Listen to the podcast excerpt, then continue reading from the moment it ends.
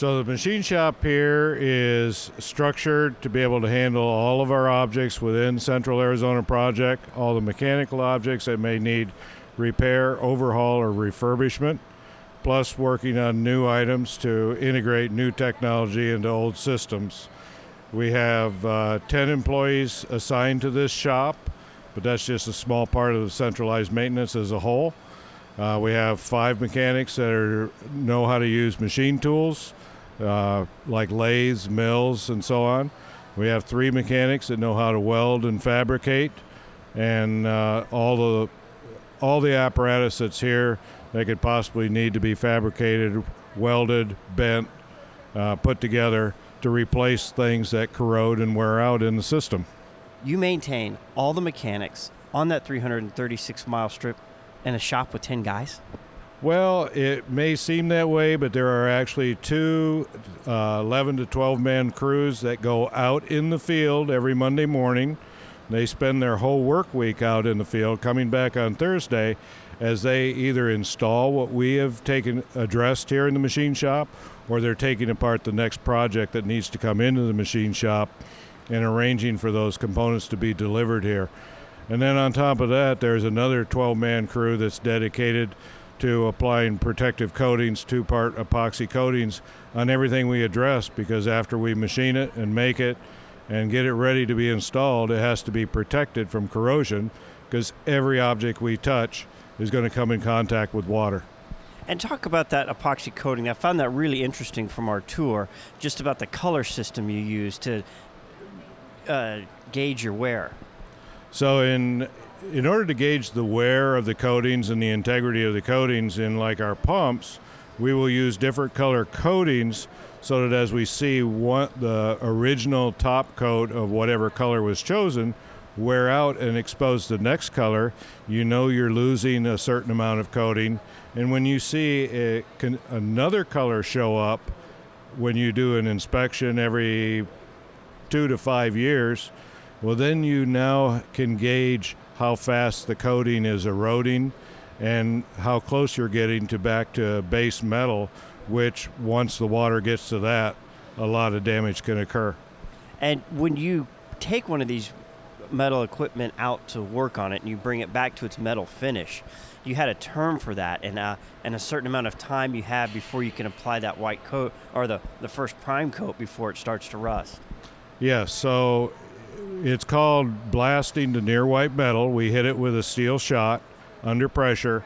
We get the metal so clean in preparation for coatings that even in Arizona, in the very low humidity we have here, you can develop what's called flash rust within 10 minutes. So you must get it ex- from the blast booth operation into the paint booth, get it secured, and start putting on that prime coat before any damage starts occurring. Now, there's a lot of metal in this machine shop, and it looks like some parts your average guy just isn't going to be able to pick this up by his hand and move it. No, and that's why we have an extensive crane system here to be able to move components from one shop to the next, from the machine shop to the weld shop, or drop it off for the coders to be able to go through their blasting and coating process. And we do it all with a crane. There is very little here that we actually can handle by hand to get from one area to another to do the repair operations we need to do.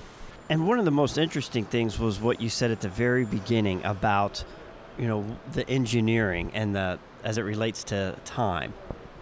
So, back in 1968, when President Johnson signed the act that created this project, everything was designed around the best engineering technology that was available in the 60s and early 70s. And of course, construction didn't really start in earnest until the 80s. So we are working on antique mechanical devices that were engineering marvels for the time considering the amount of water they need to pump, the pressures that are involved, and so on and so forth in the whole operation of moving this water down a canal. 1.5 million acre feet of water per year, if my uh, numbers are correct?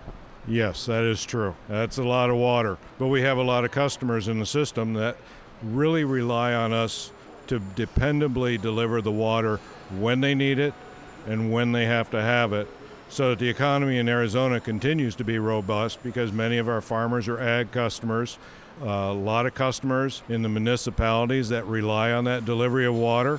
They put in their orders in advance and they expect a certain amount of water. And as far as I understand, we have never disappointed a customer by not being able to deliver what they want when they need it so that they can grow their crops, so that everybody's faucets turn on and deliver water. The reason for our existence is to keep everybody from being thirsty. From the south end of Lake Havasu, the CAP Mark Wilmer pumping plant begins moving Colorado River water through six 66,000 horsepower pumps that require 50 megawatts each to operate. CAP has the capacity to move 6,000 acre feet of water per day at a rate of 3,000 cubic feet per second. That's comparable to 6,000 basketballs per second that would fill an Olympic sized pool in 30 seconds. After Mark Wilmer pumping plant, there are an additional 13 pump plants and one hydroelectric station at the one storage reservoir we know as Lake Pleasant that has 812,000 acre feet in storage capacity that we share with the Maricopa Water District. The system includes eight major underground inverted siphons with some of the largest pipes in North America that are 21 feet in diameter, 39 radial check gate structures to control the flow of water, and six direct groundwater recharge projects for storage. The water is lifted 2,900 feet in elevation over a 300 136 mile stretch to the terminus point 14 miles south of Tucson at I 19 and Pima Mine Road, with less than 4.4% evaporation, two thirds from Lake Pleasant. This totals an average of 1.5 million acre feet of water delivered per year. It's delivered to 16 irrigation districts and more than 20 municipalities, serving roughly 80% of the state's population. CAP's delivery of Colorado River water has generated more than $2 trillion of Arizona's gross state product.